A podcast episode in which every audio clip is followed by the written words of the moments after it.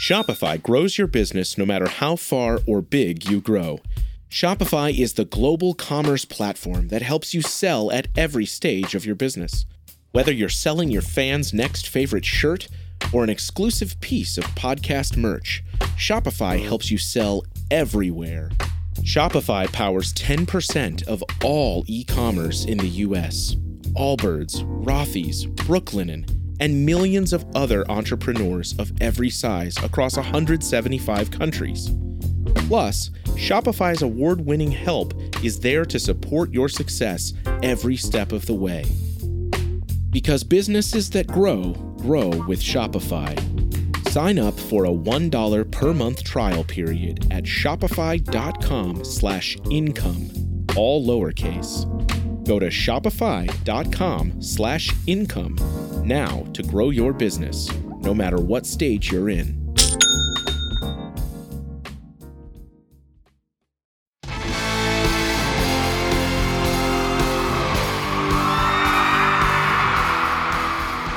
Hello, Cleveland. This is Alex Hoffman from the Too Much Effing Perspective podcast, and welcome to Quick Taps.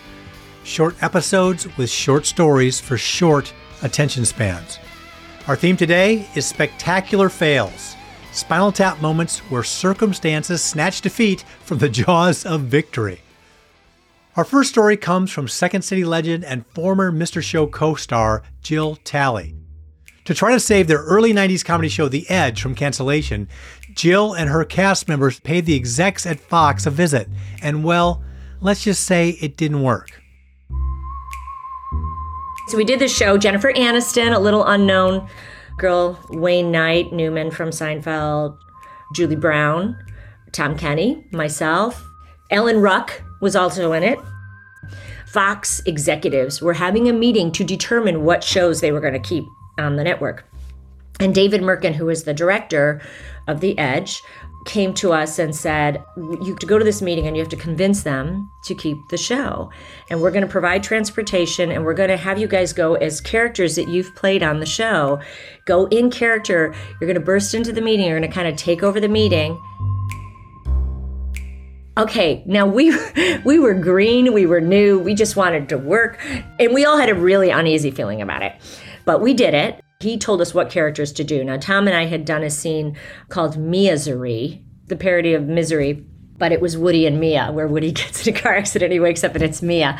So I was Mia Farrow, he was Woody Allen. Wayne Knight was his character that he did on the show. There was a family that always had guns on the show. They were called the Armed Family, and he was someone from that. Daddy! It's okay, Marcia. Did he hurt you? Friend from school. So anyway, we were all in costume. And they loaded us onto this crew bus and brought us to Fox. And the whole way there, we're in the van, and no one's in the van with us. It's like they just put us in this van and went, go do this thing that we all felt sick about. And we were all going, this is terrible. Like, I don't want to do this. I don't want to do this. They gave us the room number. We went in, and it's all these executives around a table and we come in as like tom's doing his woody allen like oh gee we just wanted the rest of the season and you know like we're all doing our characters. It was horrible. If anything it was the nail in the coffin of this show. Like we it was so unwelcome. They were so confused. Honestly it was like they were afraid of us. And it fell flat. And then we kind of, that was our attempt. Okay, bye guys. And we get back in the van and we just, the whole way back, we were just saying things like, I want this van to go over a cliff and crash. Like we were so depressed. We were like, it was horrible. It was horrible. Our next story comes from comedy writer Anthony Farrell, who, while working on the hit TV show The Office, had his best day and his worst day on the same day. So I am the credited writer on the episode of The Office where Kevin spills the chili. It's one of those cold opens that has lived in infamy from the very first time it hit the airways. At least once a year, I like to bring in some of my Kevin's famous chili. The it was the end of the season, late April. We were shooting the show, and a full two or three weeks now, we've been talking about this chili, how much chili should be in there, Should we actually put the actual ingredients in? Is it going to be too heavy for Brian to carry? So I was like amped up. We're going to finally do this chili spill. Are we going to have to do it twice? What's going to happen? There's all this like angst and energy. And before we shoot it, like we're having a little break, and so I was like, "Oh, Anthony, um, one of your reps needs to talk to you." So I go pick up the phone, talk to my rep. He was like, "Hey, Anthony, so bad news. They're not picking up your option for next season. This is going to be your last couple weeks on The Office." And I was like, "What?" Then I had to come back out, not tell anyone what happened.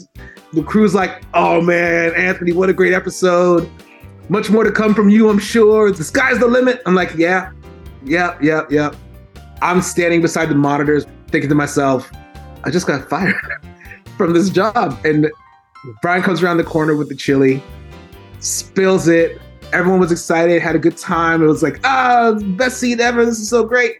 And I'm just thinking to myself, I gotta go home and tell my wife and my, I guess at this time my daughter was almost two, Daddy don't got no bacon to bring home anymore.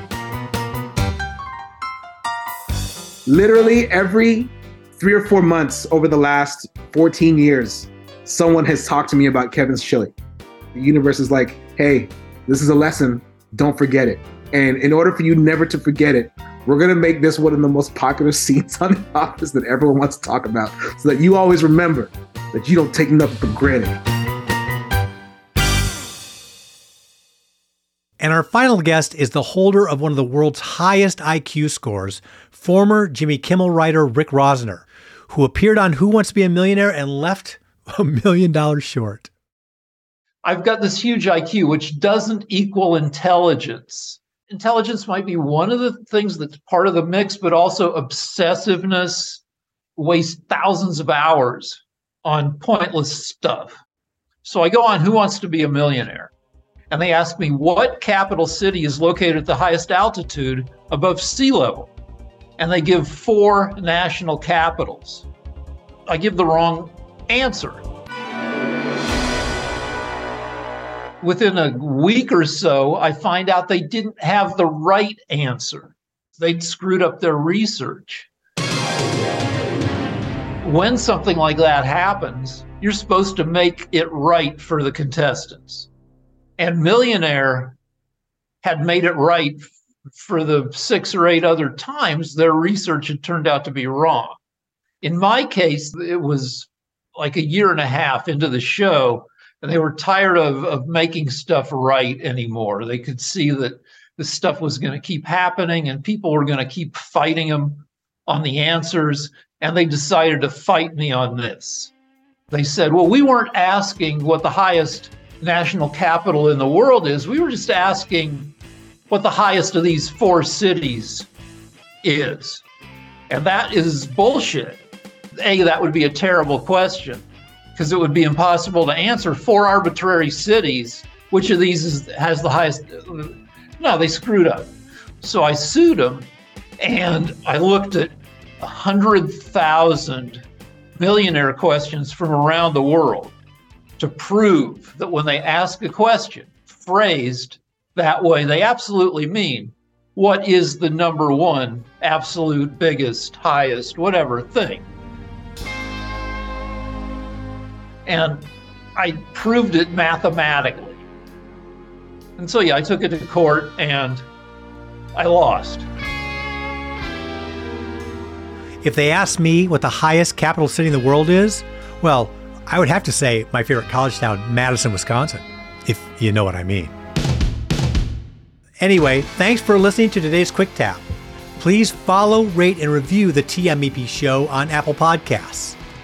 Tune in next week when my co host Alan Keller and I return for more Spinal Tap moments from our favorite rock stars and celebrities on Too Much Effing Perspective. Although it would be as great as having armadillos in our trousers, this podcast is not affiliated with This Is Spinal Tap, and no person or entity connected with the film has sponsored or endorsed its content. This podcast is not affiliated, sponsored, or licensed by Authorized Spinal Tap LLC or Century of Progress Productions.